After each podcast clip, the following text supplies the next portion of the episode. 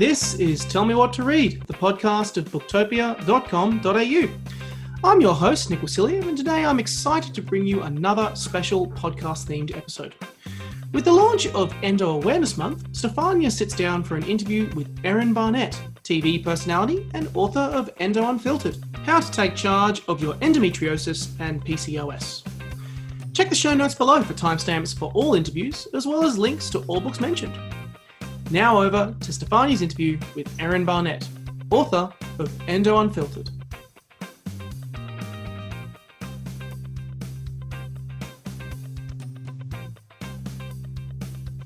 Hi, Erin. Thank you for joining us. Um, today we're discussing your new book, which came out this month.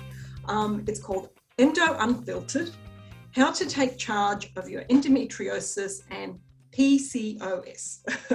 um, it's the first time I've heard of PCOS, but uh, we'll get on to that. Um, firstly, I'd like to thank you personally. I uh, for being so candid and open in this book about your own personal experiences, and I learned a lot reading it. And you've answered some questions of my own that I've been struggling with as well. So thank you so much. Oh, I really appreciate those kind words. Thank you. Um, so to start us off, can you explain what endometriosis and PCOS are and what is the difference between the two? Yeah, so endometriosis is where the lining, similar to that that grows in our womb, um, grows in other parts of our body. Um, but it still reacts to all the hormones telling us, you know, that we, we shed that hormone, that layer of, um, it's called the endometrium every month and we get our period, but instead, obviously, it's got nowhere to go when it goes everywhere else in the body, but it still reacts to those hormones, so you still get those crampy feelings everywhere else. Um, PCOS is polycystic ovary syndrome, and that is just when you have a hormone imbalance in your body and they cause large cysts to grow inside or outside your ovaries. Um, there's all different types of cysts that you can get a dermoid cyst, endometrium, uh, endometrioma cyst, which is like an endometriosis cyst. So they work really good together. Um, but that's really much. Hmm. I mean, they're both shit, but um, they're like sisters, really. Yeah, unfortunately, you suffer from both, which is what you share yes. in the book. So, how um, can you describe how these conditions are different to just having plain old bad period pain? Well, see, it's funny you say that because nowadays there is no such thing as bad period pain because um, we shouldn't experience any bad period pain. So that would be the first clue that something was wrong. But the difference is, like I said, one's cysts and one's endometriosis. So they work hand in hand together when they um, when you have both of them. If they're separated, um, they can be treated different and you can feel different. So it's kind of hard. I also have just been diagnosed in December with adenomyosis, which is endometriosis inside the uterus um, wall which is no surprise. So it's just all together. you poor thing. So you got the trifecta. I got everything. oh, okay. So um, you discuss in the book that there's no cure. Mm-hmm. Um, so can you share how currently it's diagnosed and how it's treated? So endometriosis can only be correctly diagnosed when you have keyhole surgery and a biopsy is taken of what they suspect is endometriosis and they send it back to the labs. Polycystic ovaries can be diagnosed through um, ultrasounds. You can also do blood tests as well. Um, and that can be treated on, you can go on different types of pills or different hormone blockers and things like that. Um, endometriosis cannot be cured or really helped. You can go on different medication. You can have surgery to remove the endometriosis, which is what most people do. Um, so there's not really it's not really that exciting or i don't have any really good news to say that um, there's something out there that's a cure for both of them. It's just really trial and error with all different types of treatments that are available. And a lot of women suffer from it without ever knowing that they've got it. Is that right? Yeah 100% a, a lot of women only ever find out that they've got um, one or the other or both when maybe they're trying to have a baby and they go get all the medical tests they need and then they realize they have it. Mm. well i personally um, went in, when I was a teenager, I went into hospital to have my appendix removed. Instead, I came out with one less ovary. Oh. So um, I didn't realise until I read your book that I had been suffering from PCOS. Mm.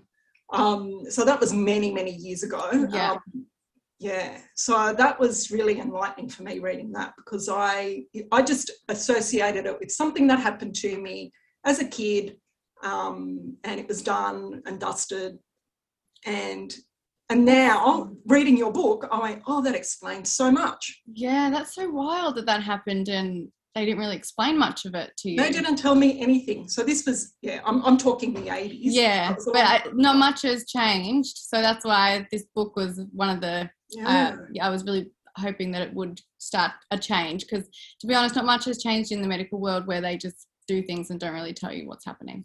Yeah. So the first I heard of it was like 24 hours after the operation, and yeah. the, uh, the, surgeon came in. I still vividly remember it. I was a kid. um, he came in, and it was a teaching hospital. So he came in with um, a group of interns. Yeah. And then they were discussing my case, and that's how I discovered it. That's crazy. So they weren't even explaining it to me. He was explaining it to these other doctors. Yeah. And meanwhile, I thought that I was meant to have had my appendix out that I would have a lot, tiny little scar. And yeah. the scar goes from one side to the other. Yeah. Across. And I think maybe because you remember it so vividly, there must have been something about it that was a bit traumatic for you. Yeah, the whole thing was traumatic. Yeah. yeah. yeah. Yeah. As a t- and I think you explained it in your book as well. Um, that experience of you're a teenager and they're talking to you about fertility and having kids, and you're sitting there thinking, hold on, I don't even have a boyfriend. Yes. You're talking to me about having children. Or they also talk to, like, when you're younger, they talk to your parents when yes. um, they don't really talk to you, even though you're in the room, they talk um, to your parents, which is also like just try and gauge from your, your mum or dad what's happening, if it's good or bad, by how they're reacting. Yeah, so that's my own personal story. Yeah. Um, so moving on from me and back to you. um, so I think people would be really shocked by the statistics of how many women suffer from these conditions. Um, I was I was quite surprised really because it's that sort of topic that's been quite taboo. Mm-hmm. It's been considered like a women's woman's problem. So yeah. people haven't really spoken about it. Personally, I've only been hearing about endo myself, maybe the past 15 years or so. It hasn't really been in conversations or dialogue before that. Yeah. So can you share some of the statistics?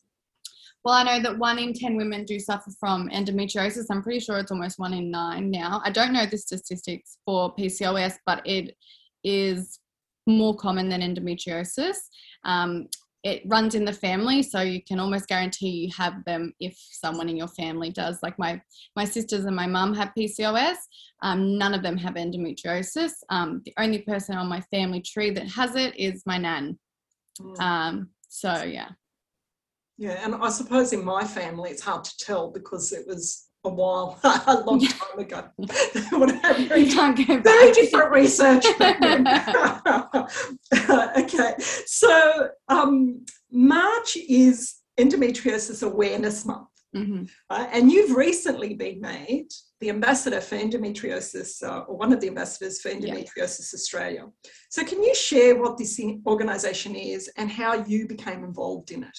Well, Endometriosis Australia is fantastic because they're always raising um, awareness in every way possible. Um, also, help funding for new research. Um, they get you connected to all people, different people around the world going through the same thing. Um, and on their website and on their social media pages, they are just so informative about endometriosis, how you can get help, where to get help.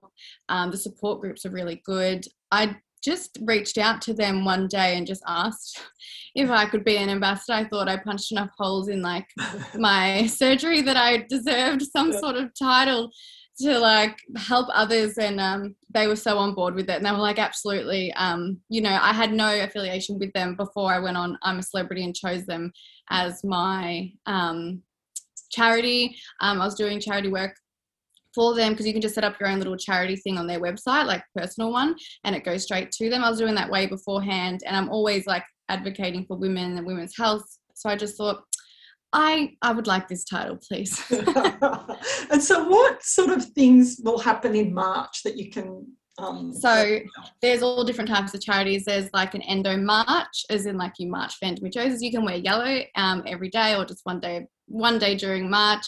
Um, there's all different fundraisers. There's high teas that you can go to. Um, all the money obviously goes straight to Endometriosis Australia to help fund new research to hopefully find a cure one day. Um, so apart from your, you, have mentioned you've you've been on reality TV. Um, you're also a nurse. So yes, I did do. Yeah, I did study nursing. Yeah. You describe, um, so similar to me, you had a really traumatic experience at a young age with your first surgery, and that sh- helped shape your decision to become a nurse. Can you share a little bit about what that was like and um, if you've seen improvements since that first experience? Uh, yeah, so I think because I was so young and um, the nurses that I had were so like rough and they didn't look at me like I was this young teenager. They just looked at me like another patient that they had to take care of that day. And I just thought, oh my God, I would love to be a nurse right now and get rid of them so that I could look after these people. Um, and I feel like when you go into the hospitals now, it has changed. Um, they don't just say person in bed three and things like that. They actually have to say your name. And so it's more personal. Mm. But I still feel like there are some nurses out there that are still old school. Um, and my personal opinion is that maybe they need to be retrained in the new world because um, their care level just kind of drops a bit because they're probably over it because they, you know, they did it hard and all that back in the day, which I understand. But um, when you go into a hospital, you're very vulnerable. Yes. So I look at each person back in the day and just think, well, this person doesn't really want to be here because no one really wants to be in the hospital. So to try and make it as nice as possible until they can leave. So you you have appeared on reality TV. You've you've mentioned that. So can you in your book you share how you um, decided to audition? But for our listeners, I think they're a little bit curious about what made you decide to audition in the first place, and how um, like if you were self-conscious at all going in about the conditions that you had and how they would impact your appearance on the on the show. Yeah. So the first show I went on was Beauty and the Geek. That was when I first turned 18. Um, honestly, I didn't really experience that much pain. I had a few surgeries up my sleeve, but it was you know big deal for me. I just saw the ad one time, just thought I would apply. Never thought I would get on it, but I did. Um, nothing really came from that. Then I went through a breakup uh, where a boyfriend had cheated on me. I was with them for three years, and my friend sent me a link for Love Island. It was the season one. I was like, oh, you know, got nothing else to do with her. May as well sign up. Went for the audition and I got it. I never thought I would. And then um, by that stage in Love Island, I had, I think I did two more surgeries. And then the pain was like, I was on a good pill that seemed to help me then, but I was always um, having to make sure I didn't feel too bloated or anything like that on TV. Then on I'm a Celebrity, I just had my, I got asked to be on it from the producers. I didn't have to apply or anything. And um, my endo and PCOS was really bad. I just had my ovary removed before I went on the show.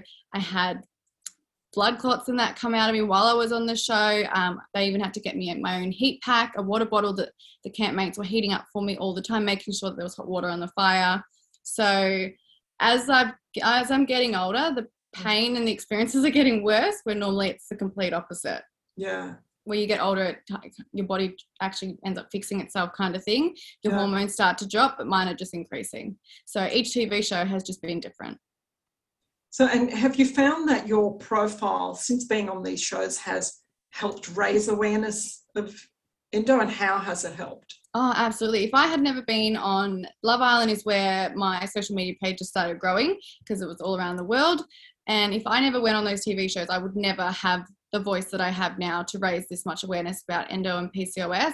Um, I know that maybe Instagram won't be around forever, so I'm just taking advantage of the platforms that I have and I'm trying to reach every person I can around the world. And they're also reaching me and they can help me just as much as I'm helping them. Yeah, so that's a blessing and a curse with social media, right? Yeah, I know. It's a blessing and a curse. um, so, some more statistics. Um, every year, Australian productivity I was surprised by this one, is impacted with a $6.5 billion burden to productivity. That surprised me. Um, there's been a lot in the media recently about women advocating for period leave hmm Been asking for it for years now. Yeah. So, can you um, share with our listeners what would period leave mean to people like yourself and other sufferers? Oh God, it would mean so much because the the pain and suffering that you have to feel when you go to work and when you are on your period and if you are suffering with a lot of pain you don't really want to be at work and you're probably not going to be 100% yourself. So you know it doesn't really benefit you or the company to be at work while you're suffering. So it would just be such a relief and to know that you're with a, a company and a business that are, that understands and that would make i feel like employees stay longer because you have that understanding i mean we only get a certain amount of sick leave um, each year and that we end up using that and then it's like you're using your annual leave but all you're doing is at home and you're in pain so that doesn't seem right So, speaking of leave and, and work, um, you cover how in the book the, um, the the community has talked about positive outcomes from COVID lockdowns. Mhm. Um, you call it pando positive, which I Yeah. was really cute. So, can you discuss how sufferers have found their pain has improved due to lockdowns, and Yeah. what can we learn from that? Oh, absolutely, because you're in the comfort of your own home, uh, at your own home, and I mean, you have access to all your um, medications and wheat packs. Um, you're in more comfortable clothing. I think when you are in your own safe environment, you seem to heal better and recover better. So lockdown and work from home options seem to have great benefits. Um, so I really hope the work from home option stays around for a lot of companies because you know you I've heard a lot of people say it was amazing because they could just go to the microwave, heat up their wheat pack, or take some extra Panadol. And that's okay because they're at home and they could maybe sleep at home on their lunch break. But you can't sleep at work on your lunch break. That's inappropriate. But at home you can. So they just seem to be recovering better and healing physically so much better working from home. So now that we've proven that we can be as productive and efficient from home, then that gives women a little bit more ammunition, right? To be Absolutely. able to advocate for it. hmm Absolutely. Um, so I, I'm a bit of a numbers person. So I- I've noticed. I, I noticed a few more numbers. Um, so funding. I was pretty shocked, and I think people will be pretty shocked to know about how in the UK, so it's not Australia, I want to stress this, you, you're mentioning that it's in the UK. So in the UK, they invest five times more funding into research for erectile dysfunction that only affects 19% of men. Mm. And yet, 90% of women suffer from period pain, and there's not as much funding that goes into it. So, within the Australian, because we can't speak to the UK, but Yeah. within the Australian endo community, are you optimistic about where the funding is going and the research, how it's going in our country? Um, and what do we need to do to improve it? Yeah, I do think there is room for improvement. Absolutely. Um, I saw somewhere not too long ago that there is more funding going into migraines and all that that affect, affect less people than it does endometriosis, which was odd because it's like I feel like if I was up there in the medical board making these decisions, I would look at stats and see what is affecting majority of the of Australia, men or women, and aim for that, not aim for something so little. So I think just the more awareness um, we make about these things, the more louder you talk, the more people are going to listen. So, and the more people you have having a conversation could change a lot of things. So, I'm very positive that the funding that's being raised at the moment and the research that's ha- happening right now is going to be super beneficial in the future. Hopefully, sooner than later. Yeah, and like I said, I suffered from PCOS, and I think all my life I'd suffered from it because you Mhm. and some of those questions of why I was feeling particular ways and Yeah. certain symptoms that I had, I'd never thought about it. So now, even on the weekend, I was speaking to my sister and I said, I'm going to raise this now with my GP. So I'd never Yes. raised it, right? Um, so the more we talk about it, the more we talk about these things, the more hopefully um, women rise up and we can get a bit Absolutely. I absolutely. Um, so you we touched on it already how um, both of us had the experience at it as teenagers where they were discussing our Yeah, no. our fertility right?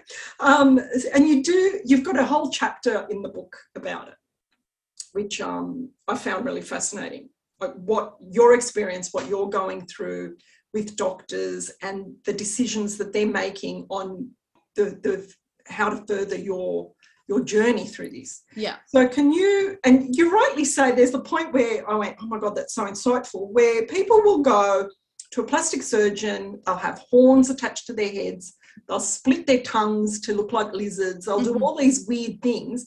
But then if you start talking about your reproductive organs with surgeons, they think that there's something wrong with you mentally. Absolutely.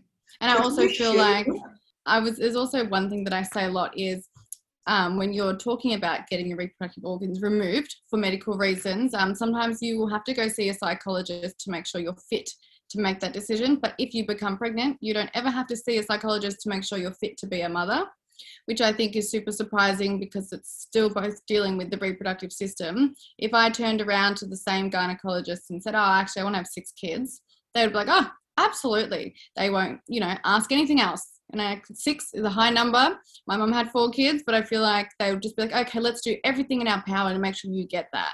But when it's the opposite, they're like, oh God, no. Um, you can't be making that kind of decision on your own. Like, is everyone? Do you have a partner? It's like, well, my partner shouldn't even be involved in it. Whether I'm married, that's, that's not a it's not a us decision. It's a me decision. Um, I've had cosmetic surgery done. I've had breast implants done. I actually had my um, um, plastic surgeon tell me that the implants that I had chosen were too big for my body, and he does not agree that they would be right for me. And I said, well, I still want it. And he said, well, can you sign this consent form that tells that he wrote in there that he told me the risks and all that, but I'm still agreeing to go ahead with it. And I signed it, and I still got it. Even though what he said did happen, I wasn't. I didn't go back and get angry at him. I was like, damn it, like he was right, and I signed. I signed on the consent form, so that was, you know, my decision. So why is it so different for gynecologists? I just I don't understand. I know they study different things, but I just don't understand how come they can't come under the same umbrella with that consent form. Mm. Yeah. So that was for me one of the most shocking things in the book. Like the way you explain it, that it's it will be very hard for you to have children um, because of your conditions and um, and even going through IVF. But IVF will impact taking the hormones is going to impact um, your conditions. So more than likely you aren't going to have children, right? So to me, I just found it gobsmacking that knowing all of that, they would still not consider giving you the surgery to give you a quality of life. Absolutely, and that is what I've been arguing with them for ages because um, IVF was taken off the table when they realised that my body is acting like it's already on IVF. It's overstimulating. That's the problem we're having. So IVF, I couldn't even do it because I would have to, you know, kind of be hospitalised and monitored 24/7 while on this treatment because I've had two cyst rupture inside of me, which is also like extremely dangerous. Um, so it's it's off the table. So there's no other there's no other options. So um, I don't understand why they won't just take out the reproductive organs that are causing me pain. And I know I'm, I'm young, um, but they say that if you're on hormone replacement at this age, you know, when you're 60 or 70, you could have a heart attack or a stroke or any heart disease. And I just feel like at that age, I won't be thinking, oh, you know, when I was 27, my doctor did this to me. Like I definitely didn't fight for it for like 10 years. So it's just quite frustrating because if something's causing you pain, instead of making it better, they're making it worse because they're thinking about my future. Where I thought we were always told to live today as if it was your last, but in my in my life, I have to think about when I'm 60 today. Yeah. so you you mentioned your grandmother having a hysterectomy after the birth of your your dad. Yeah. your dad. Um, my mum had a full hysterectomy after my youngest brother was was born. Um, so it's sort of to me again touching on on what we were just talking about. There's this this idea that well you've had the and my mum was only in her late 30s. I don't know Yeah. how old your grandmother was. Um, but there's this hypocrisy because well they've had kids so now we can take out the organs. But because you haven't had kids, you haven't had children, you can't make that decision yourself. Yeah, I know. It seems like. A hundred percent. That's what they're saying, and I think that they're just trying their best because I don't know Western medicine, the modern medicine, everything is coming out. There might be a something out there that will fix this, but I don't want that. Do you know what I mean? I'm in pain every day, so I don't want to have a child. I can't physically do it. My body won't allow it. But what my body is doing is um, causing me a lot of pain and suffering at such a young age. So I just don't understand why doctors look at you more importantly if you have a child and if you don't. Yeah. Do you know what I mean? I feel like they don't classify you as doing the right thing if you say no to having a child, whether or not you have something wrong with you. Men, like my mum, um, she asked for her tubes to be tied before I came along. And the doctor said, Oh, well, I hope your husband, you know, your husband has to agree on this. And I'm like, this just would not happen now because how come it's like we have no rights anymore? Like Yeah, we're not living in the olden days. We are in 2022. Like surely we've got more rights. But yeah, it's quite frustrating. Yeah, no, I hear you. So that was the chapter that for me, like, Yeah. really hit home, um, especially because we're moving into International Women's Day, Yeah. um, and all these issues are quite um, topical. Um, okay, so your book, I must say, you have a lot of great tips. Really useful. Like I said, you answered a lot of questions that I had.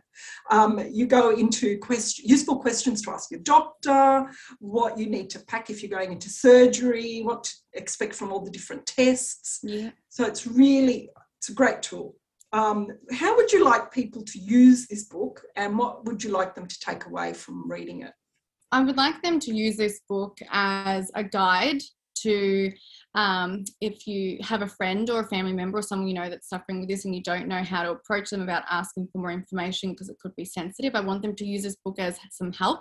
If you're going through what I have, I want this book to be um, also a helping guide on how you can try and get through it and be okay. Like it's not it's a shitty situation, but there's a lot of people going through it, which makes you feel a bit better. Like, you know, misery loves company kind of thing. and I just want this book to be like um, an endometriosis Bible that you always go to and you look at it and you think, oh my God, I forgot to ask my doctor this. I'm going to take the book with me. Like write on the book once you have it, like circle, highlight anything because it it's yes, it's so helpful. So, And this is the book that I wish I had when I was 14 years old because I, I when I read back on it, I just think like internal ultrasounds, like I show you photos on what to expect, like not just doctors, the way they talk to you, it can be so confusing. So the medical terms they use. So this book is a Bible. Mm. Yeah, it's fantastic. Look, it's great that it is such a topic of conversation these days because when I was a teenager, the only source of information, we didn't have the internet, the only source of information for this sort of thing was Dolly Doctor. I used to like the Dolly Doctor. We had to pull the side um, off on the magazine because it was like the you know, sealed section. yeah, the Oh, sealed the section. sealed sections. Um, so the fact that there's this conversation happening and it's more in the um, the discourse with women, I think is is great. so Yeah. personally, what did you discover about yourself on this journey writing the book? I actually didn't realize how much I had gone through um, as a teenager until I had to write it all down. So it was actually quite confronting to know when I think of someone who's that age going through that, I can't fathom it.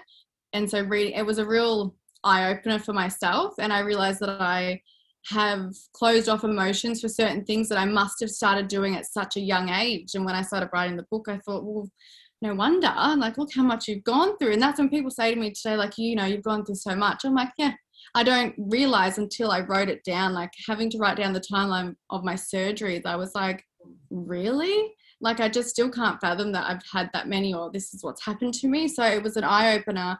Um, and it was super empowering to know that I'm okay and I can be a, you know, a guide for other people.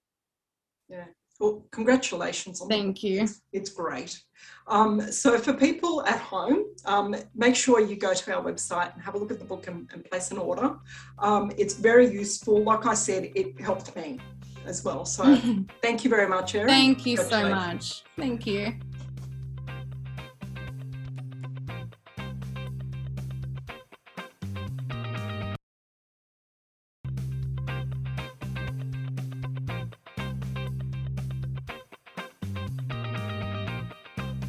Thanks to Erin Barnett. You can find links to all books discussed today in our show notes or head over to booktopia.com.au. Join us next week as we drop our second special episode covering International Women's Day. Thanks for listening and never stop reading.